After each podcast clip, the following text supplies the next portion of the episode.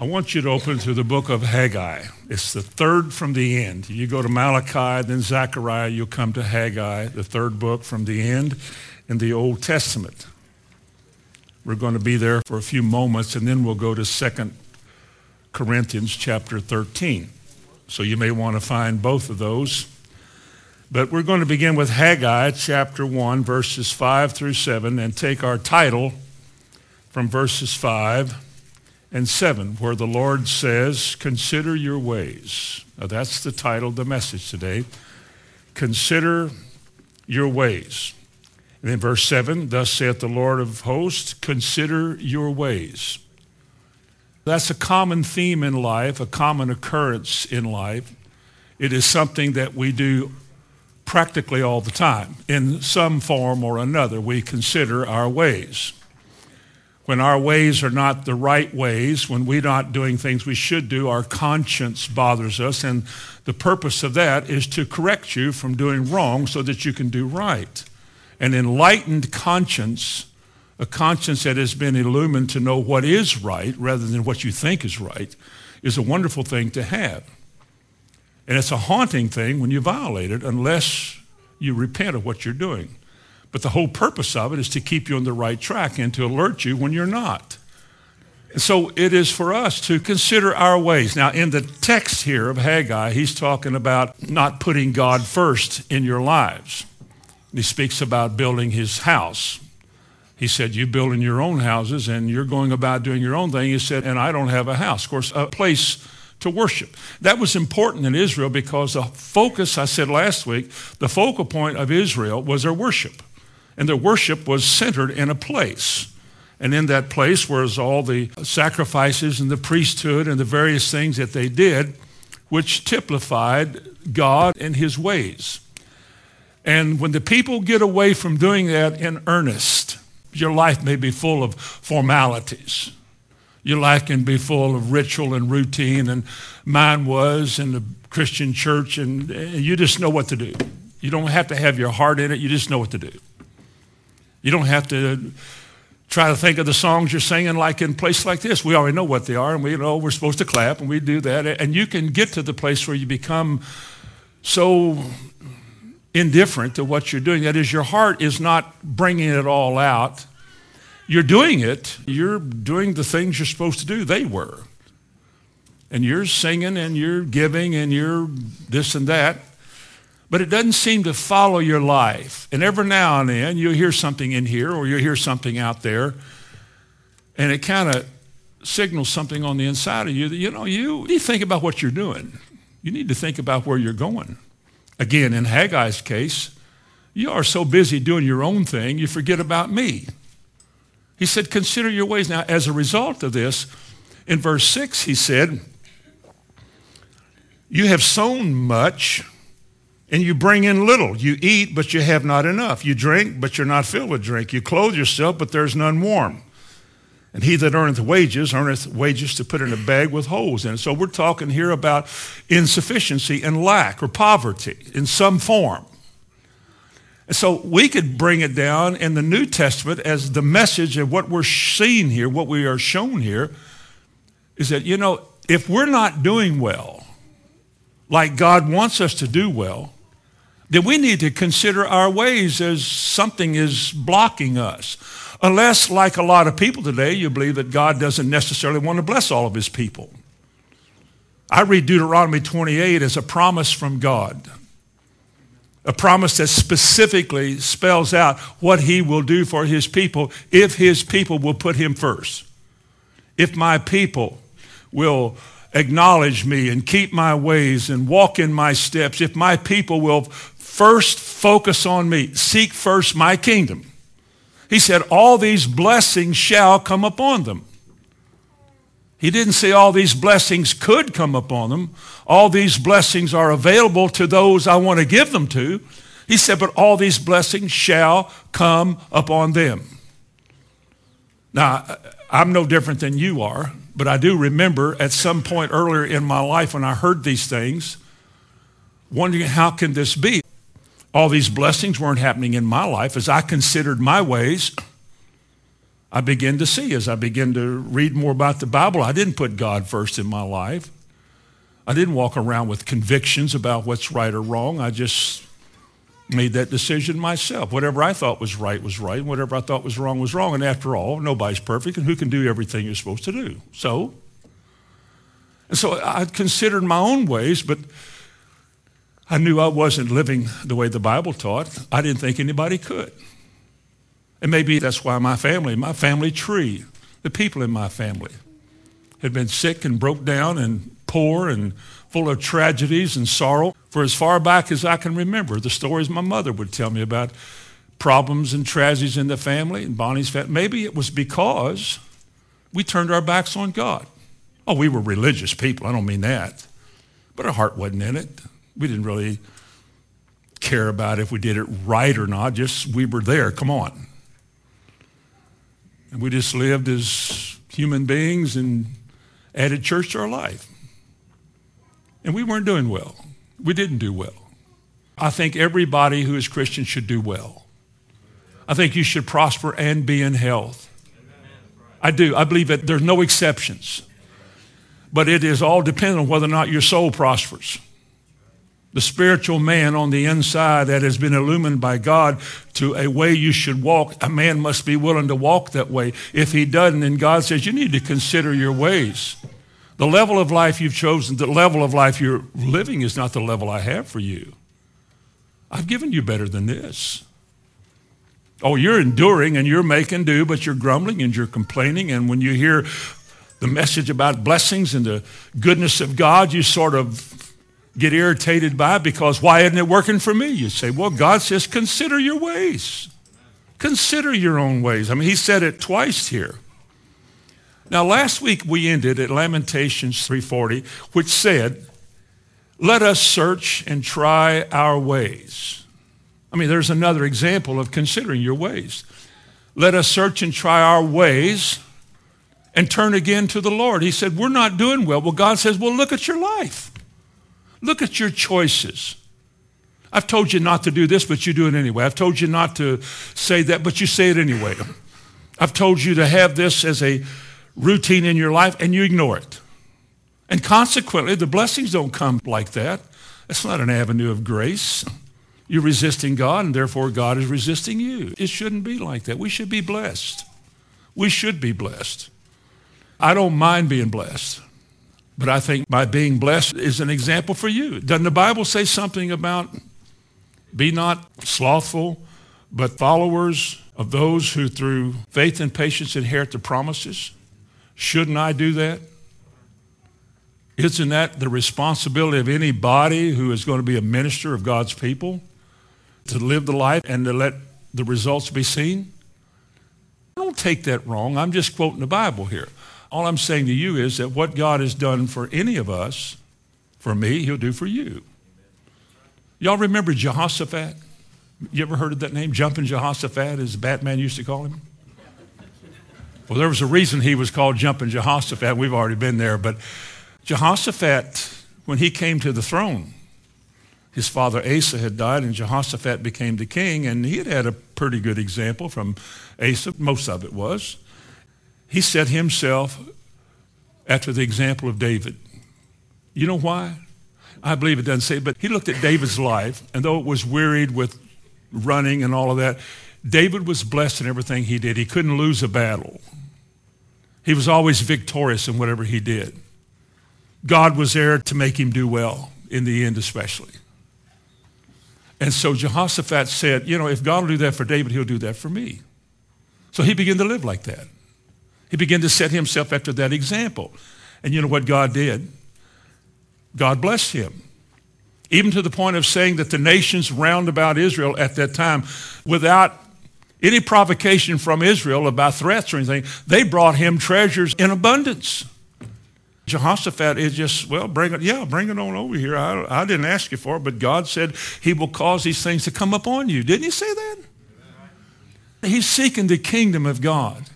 His ways are not set on what's best for me, but what is best in the Lord's word for me to do. I want to do his way first. I'm not doing this so I can get blessed. I'm doing this because I'm a Christian. And God says, if your heart is really in that, I will bless you when you go out. I will bless you as you come in. I'll bless everything you put your hands to. I'll make you the head and not the tail. And you'll have abundance, your basket and your store and your cattle and your family and life itself. Plus, he said, you'll be a holy people. Well, this is what God wants, but when it's not like that, I think the word is, consider your ways. Who is it in Psalm 24 ascends to the hill of the Lord? He that has clean hands and a pure heart. To consider your ways means first and foremost, you've got to have an honest evaluation of yourself. You can't justify your wrongs. Oh, you can do it, everybody does, but you can't do that as a Christian and expect that to be okay. God wants you to unzip yourself from everything artificial and insincere, and he wants you to present yourself to him as you are and to admit that he is altogether right and you're altogether wrong. He just wants a pure and a clean heart from you. No show, no anything, just a clean hands and a pure heart. You know what he said in the Sermon on the Mount? Blessed are the pure in heart, for they shall see God. Now, in 2 Corinthians chapter 13, if you'll turn over there and we'll continue looking at evaluating yourself, we run into an old familiar scripture here in 2 Corinthians 13:5, and it's about examining yourself and proving yourself. Now, I believe Paul was addressing this verse to his oppressors. In verse 2 and 3, talks about the people who opposed him, or in chapter 10, and verse 10, he says, you know, his letters are weighty and his body stature is weak and his speech is contemptible. Apparently, the Apostle Paul was not somebody that you were really impressed with. But he had the anointing of the Holy Ghost upon him, and he warned them. He said, you know what? I was humbled by the first time I was there. I have written things that I want you to understand, and you say, well, his letters are weighty, and, you know, but look, he's not much. He said, when I come to you the next time, I'm going to unload. Now, he didn't use those words, but this is what he said. They were really giving him a hard time. Everywhere Paul went, there was always somebody there to oppose him and to aggravate the people he was talking to and cause confusion and so forth. That was his thorn in the flesh. Paul, he said, can you get rid of this? He said, no, this is to keep you from being exalted above measure. If you had no opposition, you would probably think you were doing it and not me, because that's what Christians do. Look at what we've done. So he said, this is necessary for you right now. So anyway, he comes down to verse 5, and I'm going to use it in application to us in considering our ways. And two or three things are said here. First, there's two words concerning one subject, and the result is either or. You either reprobate or you're not. Let's read it. Examine yourselves whether you be in the faith. Or he would probably say, examine yourselves whether you be in the faith. Prove your own selves. Know ye not your own selves how that Jesus Christ is in you, except you be reprobates? That's not a good word. That's not a kind word, but it's a Bible word. Notice, first of all, the two words that he uses for us to evaluate ourselves with. The word examine and the word prove. There's nothing difficult or deep about the word. The word examine means to scrutinize.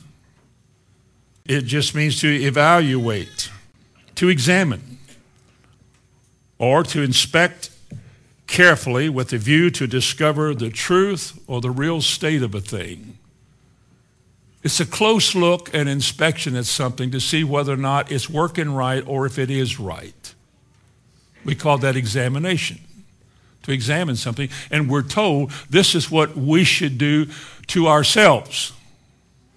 We should examine ourselves. Are we functioning the way we should? Are we in right order with God according to what he's shown us?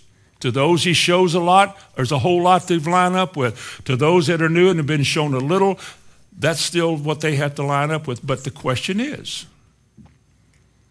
will you examine yourself?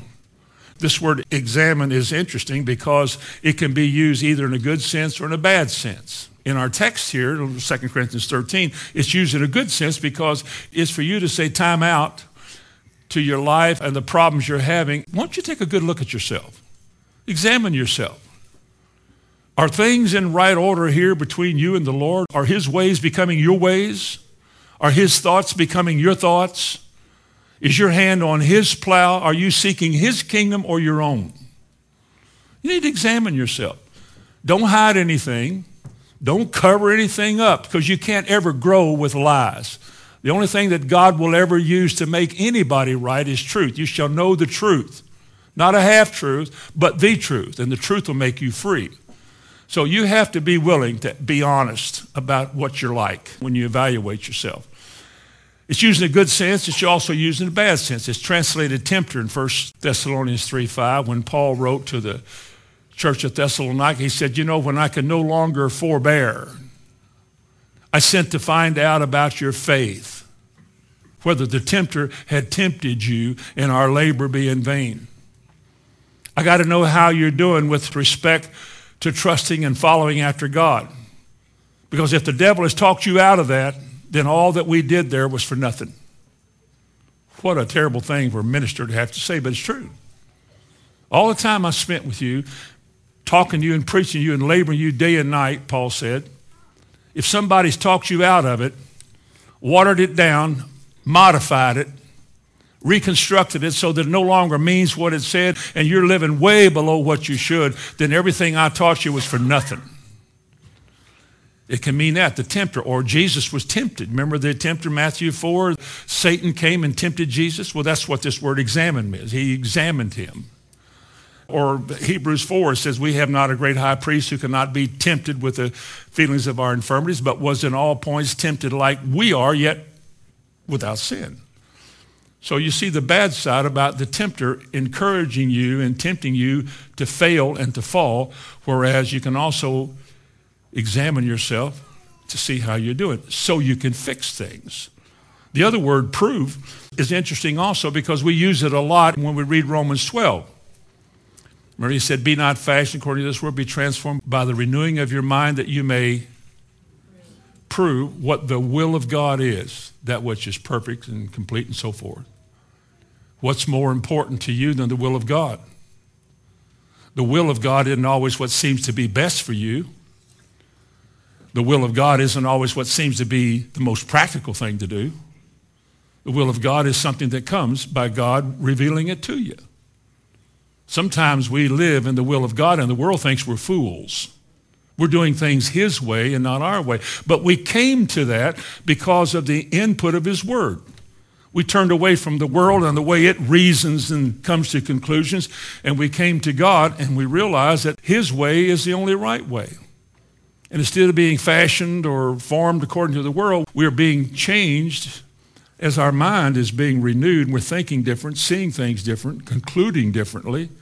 And we begin to see things God's way, and he shows us his way, and that's his will. But you don't just come to that because you go to church. You don't just come to that because you've been baptized in water or the Holy Ghost. You don't just come to that because you're somehow involved in religion or you go to a meeting somewhere. The will of God is sometimes sought after with great earnest. What should I do? How should I do this? Should I go there? Should I say that? What should I do, Lord? And there is a way, and it's God's way, but you have to seek it. But he said, this is what this word prove means. Prove yourself. Find out what's really right. Ask yourself if you're really doing right. Your faith is going to be tested. We have to take everything by faith, and it's going to be tested, and it's going to be tried. But this is what 2 Corinthians 5 is saying to us. Examine yourself and prove yourself. Let me read from a couple of translations. One of them says, test yourselves and find out if you really are true to your faith. Is that something you can do? Well, that's something you're told to do. You must be able to do that. Test yourselves. Another translation says, scrutinize yourselves as to whether you're in the faith. Prove your own selves. Examine yourself. Another translation says, put yourselves to the test and judge yourselves to find out whether you are living in faith. I don't know how many people really want to do that. But that's also a part of the test. As we'll get to at the end of this, I don't know how many people really want to discover themselves as God sees them, because it might not be good and you're not trying to do it right and you want it to be okay because you're doing it the way you think it should be. Listen to the Williams translation. He says, you yourselves must continue testing yourselves to see whether you are continuing in the faith. You must continue standing the test. Do you not know by a growing experience that Jesus Christ is in you, provided you stand the test? Think of that. Are we growing? Are we better equipped now than we were 15 years ago, 10 years ago? Have we come to a more right way in the Lord this year than we were 5 years ago? Have we grown? Because if we're not growing, it means we've probably got used to where we were and satisfied ourselves with that much and sort of let that be the way we're kind of going now. It seems to me like a lot of people that I've known in the past, not here, but I mean in the whole spectrum of my lifetime as a Christian, so many people have come so far, they came so far, and they just leveled out. They quit going forward. Things that they wouldn't have accepted one time becomes good enough now, as though God has a level of good enough. And I wonder sometimes if people have ever really considered about testing yourself and considering yourself. Won't you put yourself to the test? Won't you undo yourself in that private place in your life, wherever you are, nobody's around? Won't you undo yourself before God and become clean? Testing is throughout the Bible, from the Old Testament to the New Testament. Remember Abraham? Genesis 22, he said, I'm going to test Abraham. And in verse 12 of Genesis 22, when they raised a knife to kill his son, the angel said, Abraham, do thy son no harm, for now I know thou fearest me. How did they know he feared God? Because he was willing to obey God. He was put to the test. Are you willing to change the way you live, or change the way you talk, or change the way you dress? Are you willing to change to the things that your heart convicts you that you should do? God will find out, and then he will tap you on the shoulder and said, you're not doing well, are you? You're not doing as well as you should be doing, are you? You've done better years back than you're doing now. Shouldn't that be a signal to us that we're not doing something the way we should be doing it? That as we consider our own ways, or as Lamentations said, let us search and try our ways. Obviously, if we don't see how they're right, then we'll turn again to the Lord. But that's the way God wants us to do it. Now, the test in 2 Corinthians 13, this examining and proving, is for one thing. It's whether or not you are in the faith. That's the whole test. That little word faith that we've heard for 30, 40 years is still the word that God keeps bringing back to us, because it's never gone away. It will never go away. We as Christians live by faith.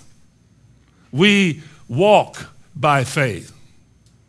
Our prayers are no good unless they are prayed in faith. That we are justified by faith. We're made right with God by faith. God's rebuke was, O you of little faith, 4 times. Be it unto you, Jesus said at least twice, be it unto you according to your faith. Everything has to do with faith. The tree you cursed is dead. Have faith in God. First thing he said. God puts a premium on faith. He that cometh to God must believe that he is. And he must believe, as I started this thing, that God is a rewarder of those who diligently seek him.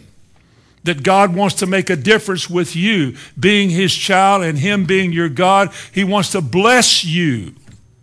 He doesn't just bless you because you mouth certain words about coming into the kingdom, but he blesses you because you are living like everything he said is true. you are acting like what he said must be, and you've made a decision to count on him to do what he said, even though there's no evidence to support it. You think of all the people that have been sick with certain diseases and problems, and they never got healed, and then you look at them when you feel like you're having the same thing, and your mind says, well, how could this be? It didn't happen for them. They go to the same church you go to. They listen to the same people you listen to. You're not better than they are. And a lot of people get talked out of their faith like that.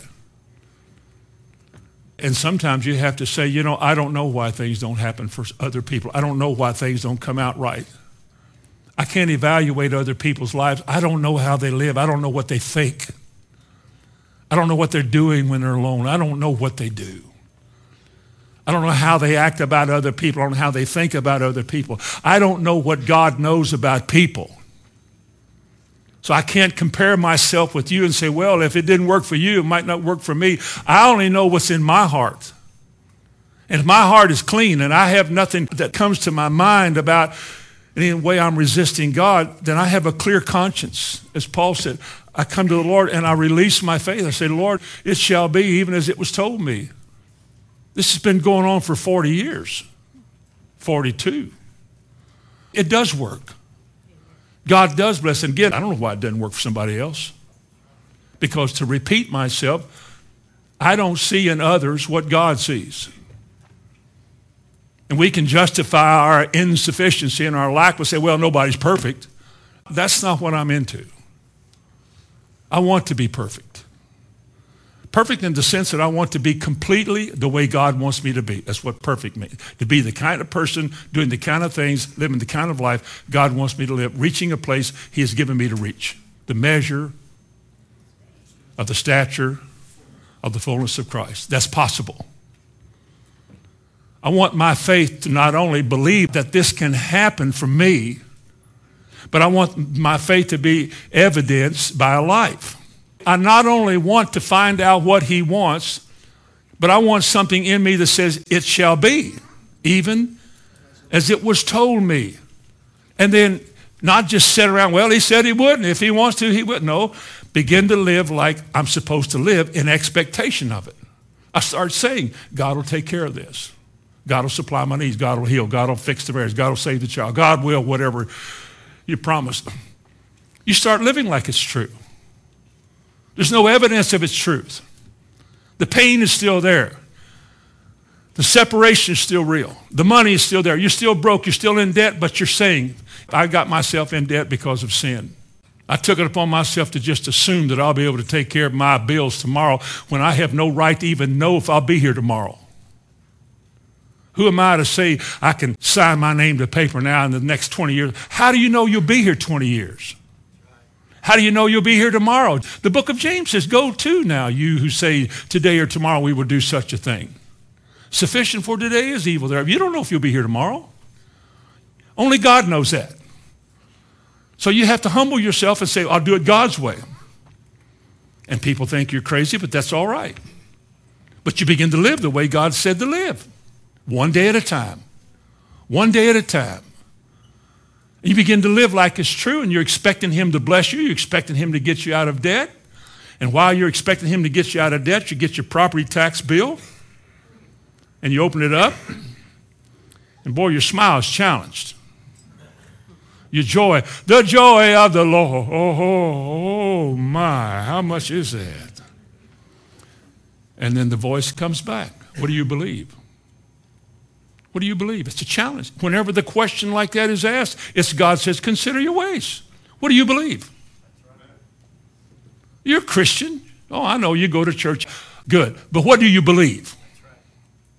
Do you believe he can or that he will? Anybody believes he can. Do you believe he will? Do you believe that God will do what he said simply because he said it if you believe it? That's all he requires.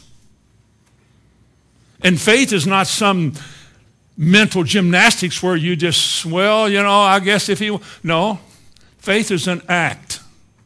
It is always a choice you make to take him at his word and to Live like what he said is true. Not could be, not might be, but is true. We learned many years ago, if you believe you're healed, you get out of bed.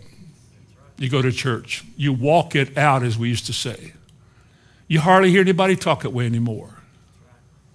And so we're saying, consider your ways. We talked about one time in the old days about when the Lord came and the change that took place. Our dress changed. Mine didn't, you know. The women, they changed. There was this word that we believe came from God about the appearance of a woman and about our commitment to each other, to help and to give and to assemble ourselves together, to witness to people. And we had this weekly thing where we go out and pass out tracts, knock on doors, went to neighborhoods and countless doors, knocked on and witnessed to hospitals and malls, picking up strangers. One time, picked up a stranger, bought him a car so he could go wherever he was going. Broke, a little baby, nothing to eat, destitute, car broke down. Just excited about doing that. You know what? In those early days, as you started believing and trusting God and enjoying this life, the blessing of God began to come. It just began to come. We didn't sit around, and I'm not trying to exalt something that's not true. We didn't sit around talking about our problems. We didn't sit around complaining or grumbling. I've been a complainer and a grumbler my whole life. It was a chore that sometimes it still is. But things begin to change. Not because God said they would change, but because we believed what God said, and therefore God activated what he said and started coming to pass. You remember the verse in the scripture that God watches over his word to perform it? But he performs it in Isaiah 55 when it returns. Remember that? So shall my word be that goes forth out of my mouth. It shall not return unto me void. Void means empty. It's not an empty word. It comes back. It's a word of faith, which we preach. That God has said something and you have believed something and therefore you're acting like it's going to happen. And people think you're crazy. That you could lay hands on somebody and somebody could be healed. That doesn't work like that today. You didn't get your flu shot. I didn't. If you get yours, that's between you and whatever's in your heart. I don't need a flu shot. I don't. He bore my pains and carried my flu. I didn't smile, but by his stripes I'm healed. If I am, then I'm going to act like I am. If he did, I must act like he did, because faith is an act. If I can, then I'm going to act like I can. If I can do all things through Christ, I'm going to quit saying I can't. I'm going to act like I can. If he said I am above and not beneath, I'm going to live like I'm above and not beneath, but not haughty, because he's above me.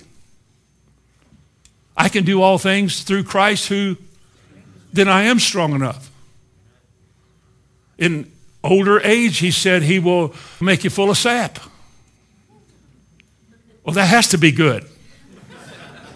Whatever you want it to, it has to be good. Vigor, vim, and vigor. He will renew our youth like the eagles. That has to be good also.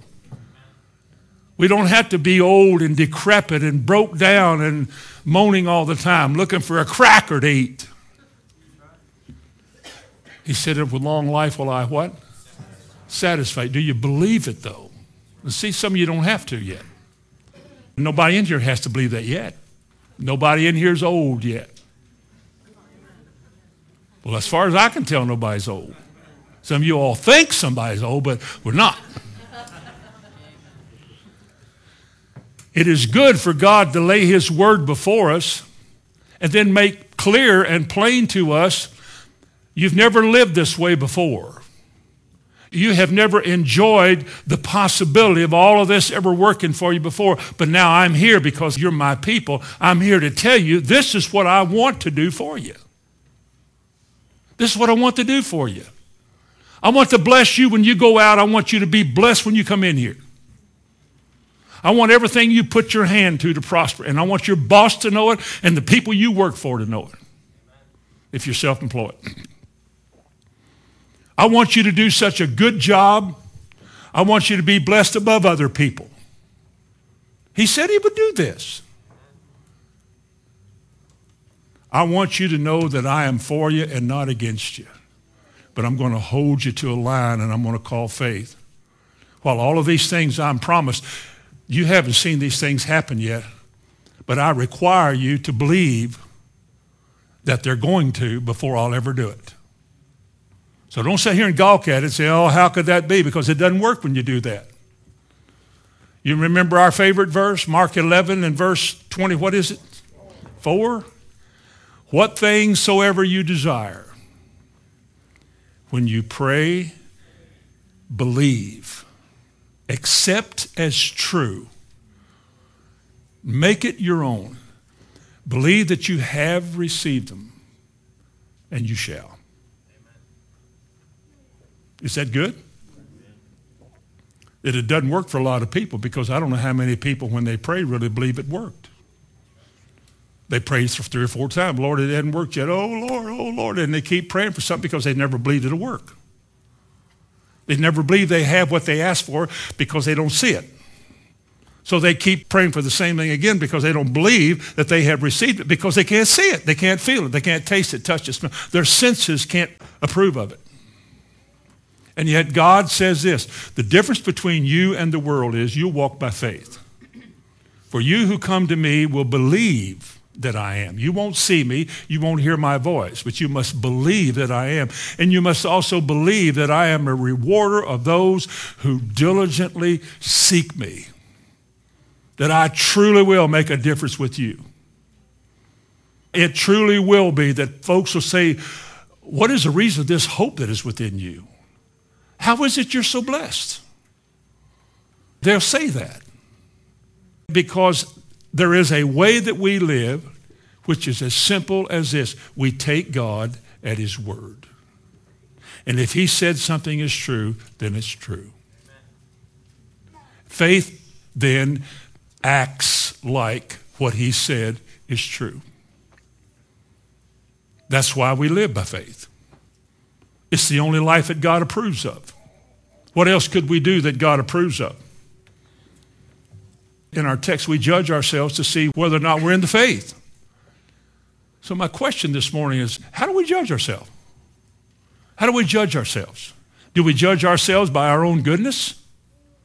Well, I go to church and I give money and I help and I sweep and I paint and I do a lot of things and I'm busy and I donate. Therefore, I think I'm all right. Or I look at other people and I feel like that my efforts are a cut or two above theirs. Some people never respond. At least I respond. I volunteer to do this and I volunteer to do that. Is that how we measure ourselves? Or is there something greater than us that we measure ourselves by? How many of you remember the verse in the book of James about looking into the mirror of the law? In fact, I'd like you to turn to James chapter 1 and verse 22. But be ye doers of the word and not hearers only, deceiving your own selves. For this is what happens, and I've seen it happen. For if any be a hearer of the word and not a doer, he is likened to a man beholding his natural face in a glass or a mirror. For he beholdeth himself, he sees himself, yet he goeth his way and immediately forgets what kind of man he was. He heard the word. He saw himself for a moment as God sees him. He knew his wrongs and knew his weaknesses. But, you know, he got away from it. He walked away from it. It didn't bother him. He walked out the door and didn't remember what he heard. Couldn't recall his convictions. He just remembered he was in another church service, but whatever said there had no effect upon him. But the mirror that we looked at is something that reflects back to you. How many of you know a mirror, like the Word of God, plays no favorites? The Word isn't favorable to me and unfavorable to you. God is no respecter of persons, and what God says in His Word, He says to everybody who confronts it. We're all equal. Nobody is above, nobody's beneath, nobody's better.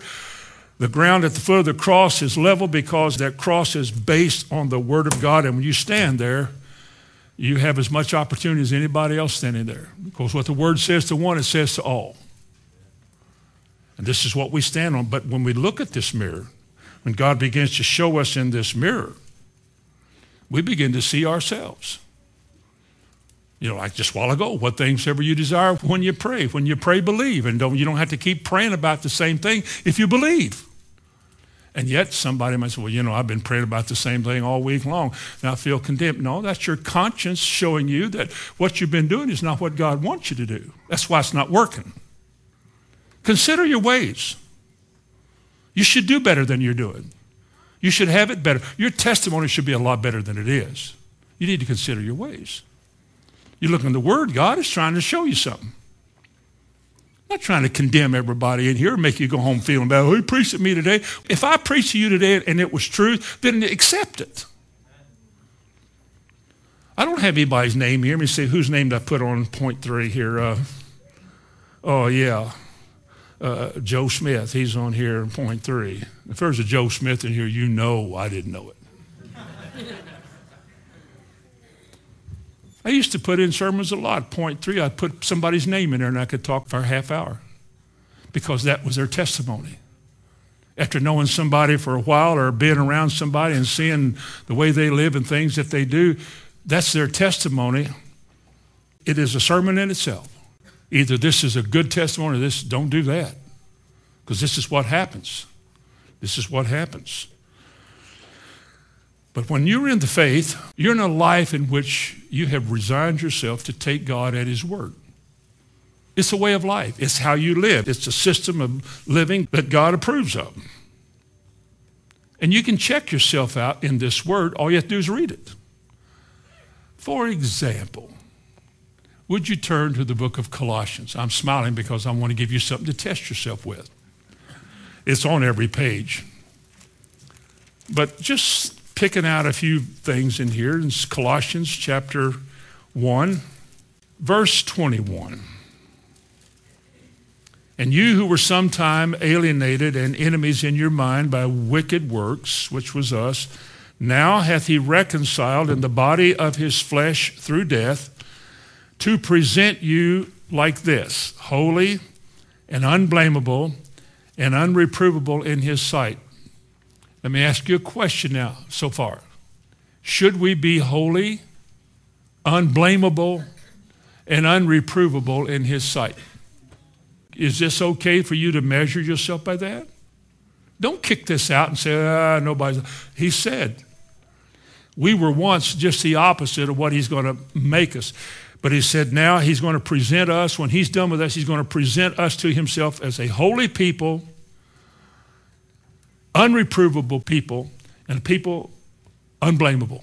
Even though we were wicked, He's going to change us so much, so forgive us, and so change us that none of these traits exist anymore. But it's conditioned.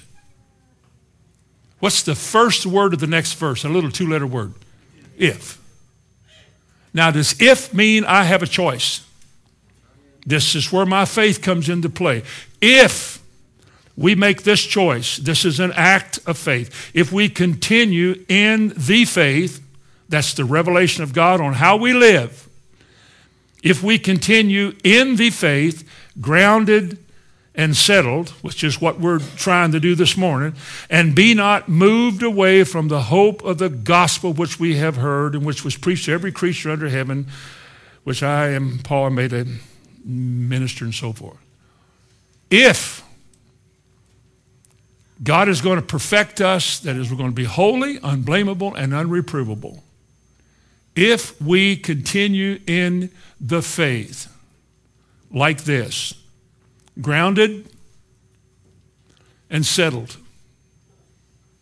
and stable, grounded We don't know much, but we want to know much. We see his word as a treasure, so we begin paying attention to it so we can make application of it. So we get grounded in this word, so we even quote it now. We can remember it. And we become settled. We're no longer tossed to and fro by this or that, because this word is settling us into what's really right. And we get so convinced of it, so persuaded of it, that nothing can move us off of it, move us away from it. Now measure yourself. Consider, is this what's going on in your life? Is it going on in my life? I've already been through this. Let's look at chapter 2. Look at verse 6. As you therefore have received Christ Jesus as Lord, so walk ye in him. How do you do that? Well, you do what he said. Isn't that faith? You don't have to agree with it, but is not faith in God living the way he wants you to live? Walking in his way? Yeah, we walk by faith. Okay. Verse 7, rooted and built up in him and established in the faith as you've been taught, abounding therein with thanksgiving. Well, that's why we make all that racket this morning. We're thankful. For what are we thankful? Because our mind, while we're thinking of the song and the enthusiasm and all, our mind is beginning to think back about what we're singing, what it means. It has become real. But we can also become convicted because he's all I need. I don't know if I'm really all I need or not. I love the song, but boy, the words are killing me because my heart smites me. He hasn't been all I need. I've needed the bank. I've needed the drugstore. I've needed the... this, I've needed that. Oh, God, help me. I know better than this. Consider your ways. God's not against you. Remember that? God is not your enemy. He's not against you, but he wants to alert you about things in your life that he will judge if you don't judge it. When are we judged in 1 Corinthians? We are judged when we are chastened by the Lord. Why does he chasten you? So you will not be condemned along with the rest of the world. He doesn't chasten the world. He's not correcting the world. He's correcting you. Why you and not them? I don't know. I don't know either. But count it a privilege when he puts his thumb on you and says, I told you. And you squall and squeal, but you get corrected. Thank God for that. Because it means that you're being delivered from judgment in the end. All right, follow me now. Verse 7, he said, rooted and built up in him and established in the faith as you have been taught. What about people who aren't taught? I don't mean to ride this horse every week, but let me just throw it out there again. What about all the really good, kind, nice people in pleasant atmospheres who are never taught? The whole church service is centered around some kind of a theme to give you something to think about, to make you a better church in the community.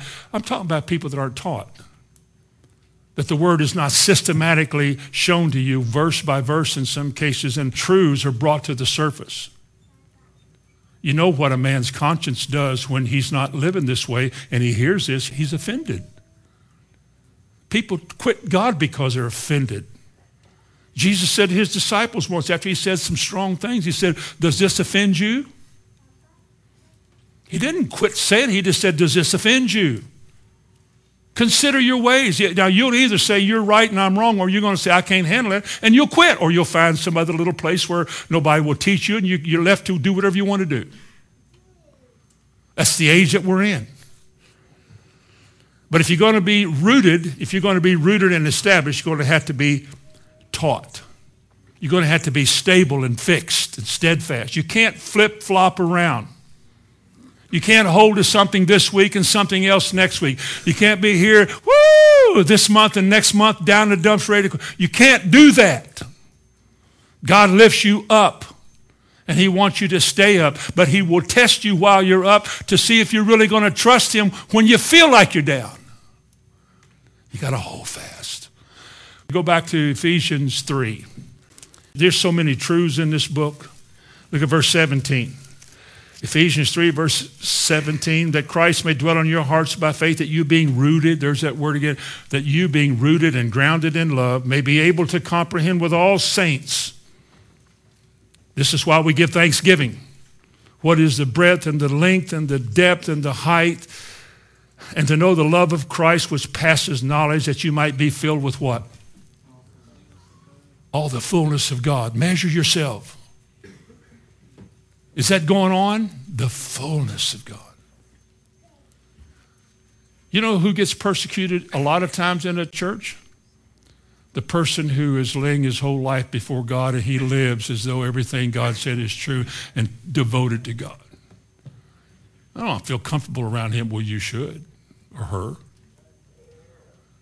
I don't know. They don't go to ball games or nothing, really.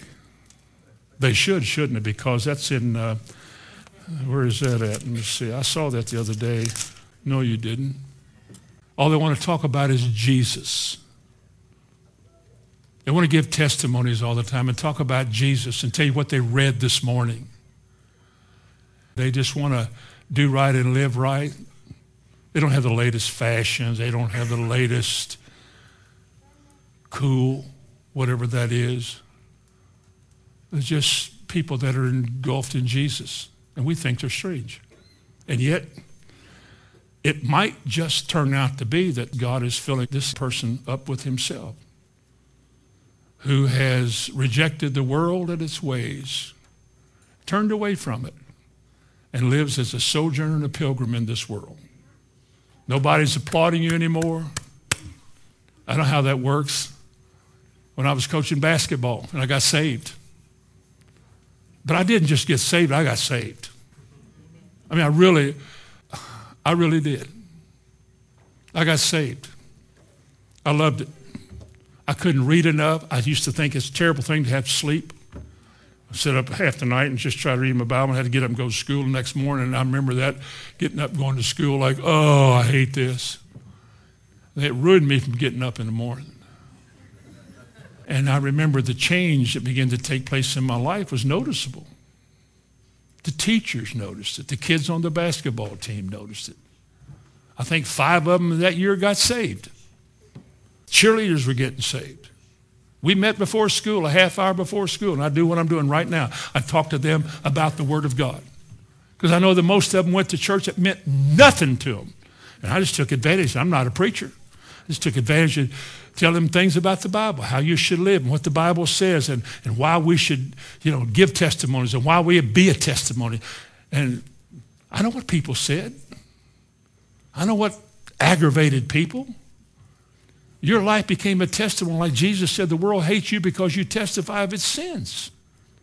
You don't do what they do, and they know inherently in their heart. They know you're right, and they know they're wrong. They want you to loosen up so they don't feel bad around you.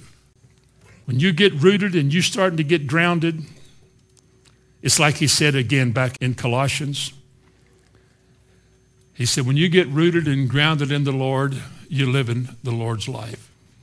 It's no longer I who live. Didn't he say that somewhere in the Bible? Galatians 2:20, I have been crucified with Christ. Nevertheless, I live, yet not I, but Christ liveth in me. How do you know he does? Because I say he does. No, not necessarily. Anybody can say. Anybody can go to meetings, and anybody can join the church. Anybody can say the right thing. Anybody can sing songs. Anybody can do this stuff. Anybody can preach a sermon. Anybody. If you're bold enough. But not anybody can live the life, because the life is a personal relationship with honesty at a premium, in which when God sees it, he draws you into himself, and he makes all things new. And sometimes it's hard for you to explain how your relationship to God is, or how you can be so sure that you're going to be healed, or so sure that the money's going to come in, or so sure that God will give you a, as I told my daddy once, a new car. How you can be so sure? How can you be so sure? Your poor daddy said, you need another car. Go get one, Mom, and I'll sign for it. I said, you don't have to. I've already got one. Where is it? I don't know. I haven't seen it yet. I'm telling the truth. I haven't seen it yet. Another fellow years ago in the discipleship movement told a fellow, we need to get you a new house or a better place to live. And the guy said, I've already got one. But you're living here. Yeah, but I have a new home. Where is it? I don't know. I haven't seen it yet. I just told the Lord I'm believing for it, and he's going to do it. And you can see the dismal reaction to that. You've got faith. You're believing that God's going to do what he said? Come on, nobody believes that. And hardly, after 40 years, hardly anybody does. I can stand here today after all the years and all the wars and fights and the wounds and look here, my wings are gone, the backbiter's got them. After all these years, I can tell you this. There's not many people that have faith in God, but everybody can talk about it. And this whole message is about consider your ways. You know, take a close look, scrutinize yourself, and put yourself to the test whether or not you're even in the faith. What's the message you've been hearing all your life? Do you live it or do you just remember it? There's got to be evidence of all of this. There has to be evidence of it. In Colossians 2, and finishing that, verse 6 and 7, verse 7, he said, rooted up, established in the faith. And so look at verse 8, beware lest any man spoil you. Take away what you've got because somebody's trying to out there. Go over 3 or 4 books to the right to Titus.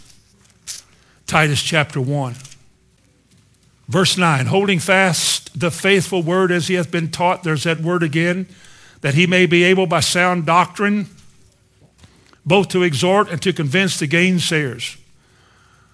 For there are many unruly and vain talkers and deceivers, especially they of the circumcision, the Jews, whose mouths must be stopped, who subvert whole houses, teaching things which they ought not for money's sake. Listen, teaching and dealing with bad things and bad people and things that are going to test you and confront you are things you have to deal with. And in verse 12 and 13, he says there even is this talk about ugly and bad people around you, calling people names. He said, verse 13, what I'm telling you is true.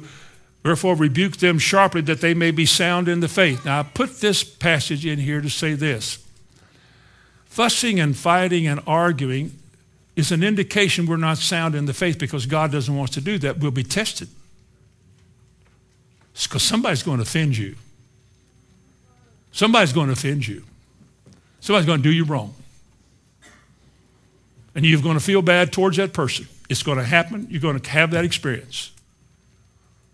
And you're going to not want to be around that person, not cooperate with that person, not be a part of anything that they're doing.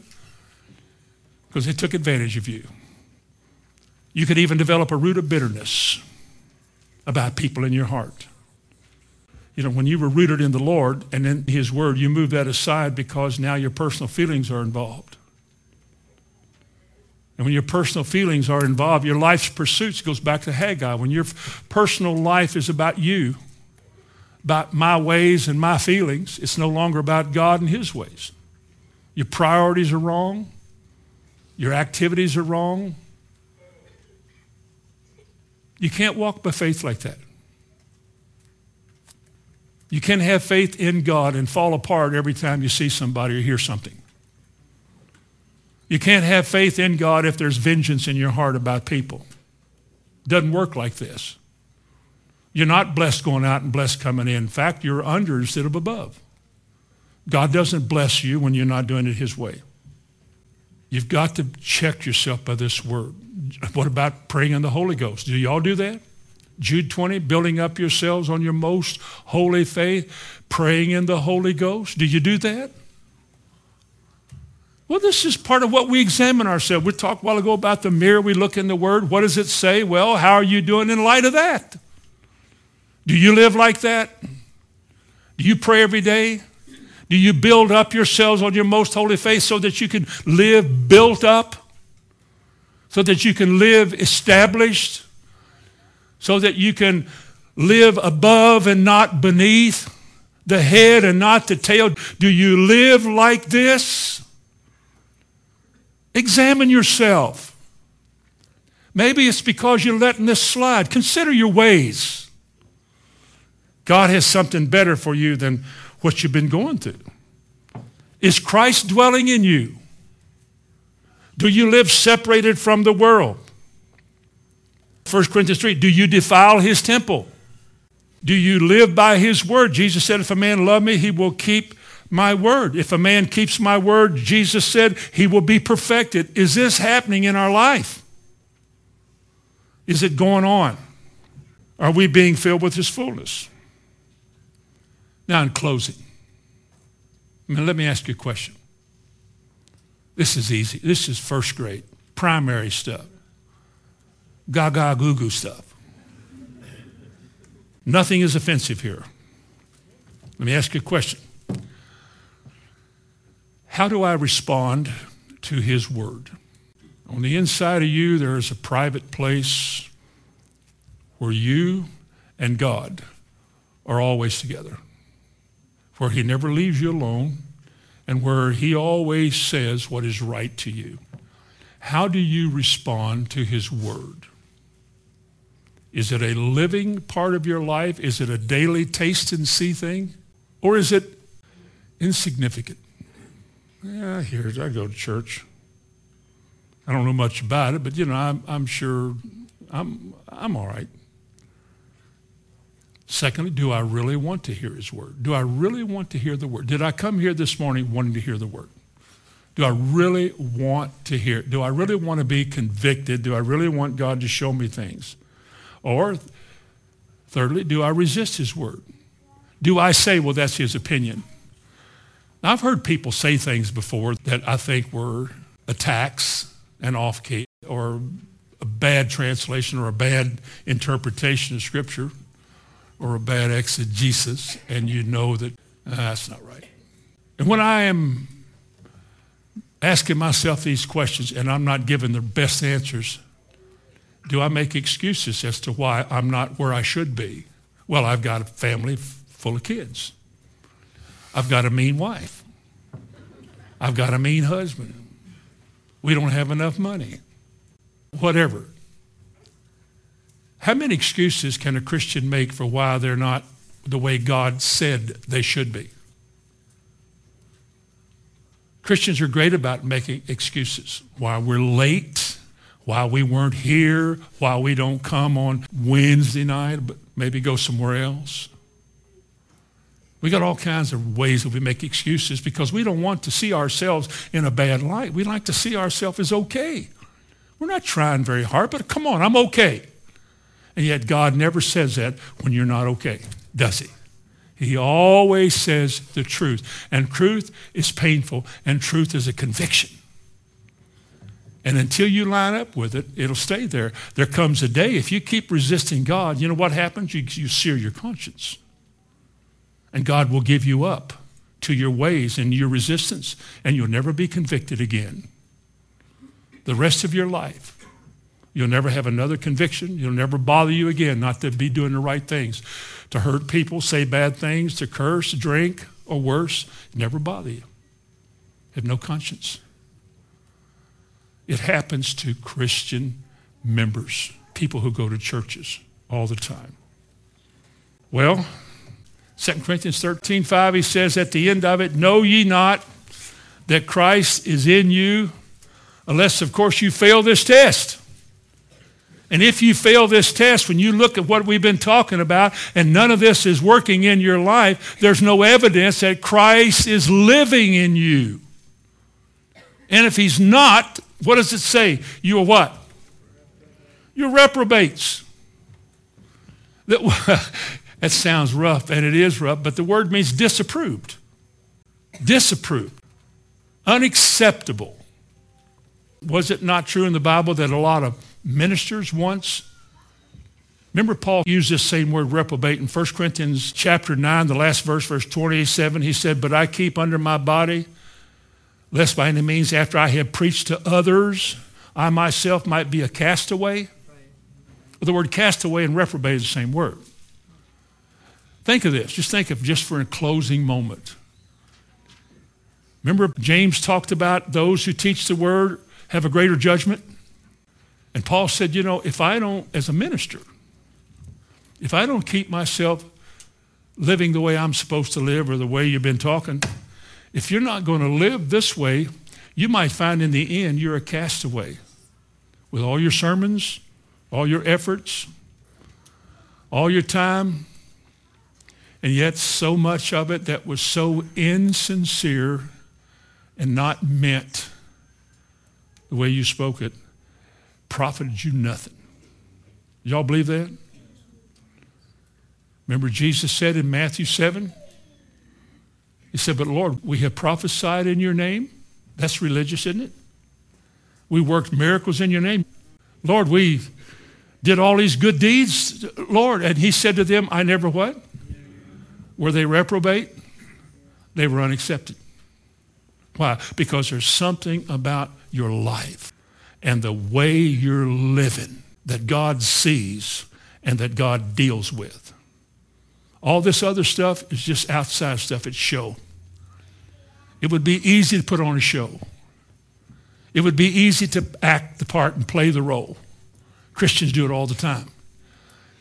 But God sees the hearts.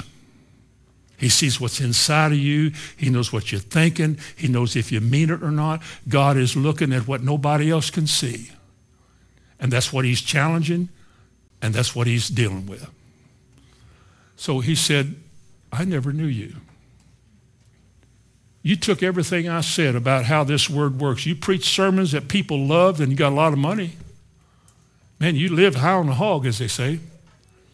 But you didn't do any of this because of your devotion to me. You started out with all of this, but you made it selfish. You're like Haggai 1. You're building your own kingdom, not God's. I never knew you. The wonderful preacher, the great old saint or whoever that never made it for one reason, because what was in their heart that wasn't right with God never responded to God. This is one of those messages that's sobering to me. I've already been through this, studied it and all. God's going to hold us to a very fine line. Only a few are going to make it. But everybody in here can make it. God didn't bring us in here. I would say he didn't drag us in here to drop us. But he brought us all in here so he could fulfill his purpose in saving us, is to make us holy, without spot, wrinkle, or any such thing. And he's going to do it because what he started, he's going to finish. Praise God for that. Amen. Father, in the name of Jesus, we give you thanks for your word, for your goodness and your kindness. We thank you for loving us. And this morning, we thank you for correcting us, for sparing nobody, for causing your word to become like a hammer, or for your word to be like fire, or for your word to be like a two-edged sword that cuts and divides and makes clear rights and wrongs, flesh and spirit. We give you thanks this morning. I pray that you'll make us a holy people in this church. You would only bring here the folks who really want to be right with you and live right. That everybody here today will have a testimony. The young folks, when they are older, should Jesus tarry, will have a testimony. I have kept the faith. May we all be able to say that in our life when the day approaches. I have kept the faith. I am ready to be offered. Bless these people, I pray in Jesus' name. And before we open our eyes and stand to our feet, I want to ask you one question. How are you doing?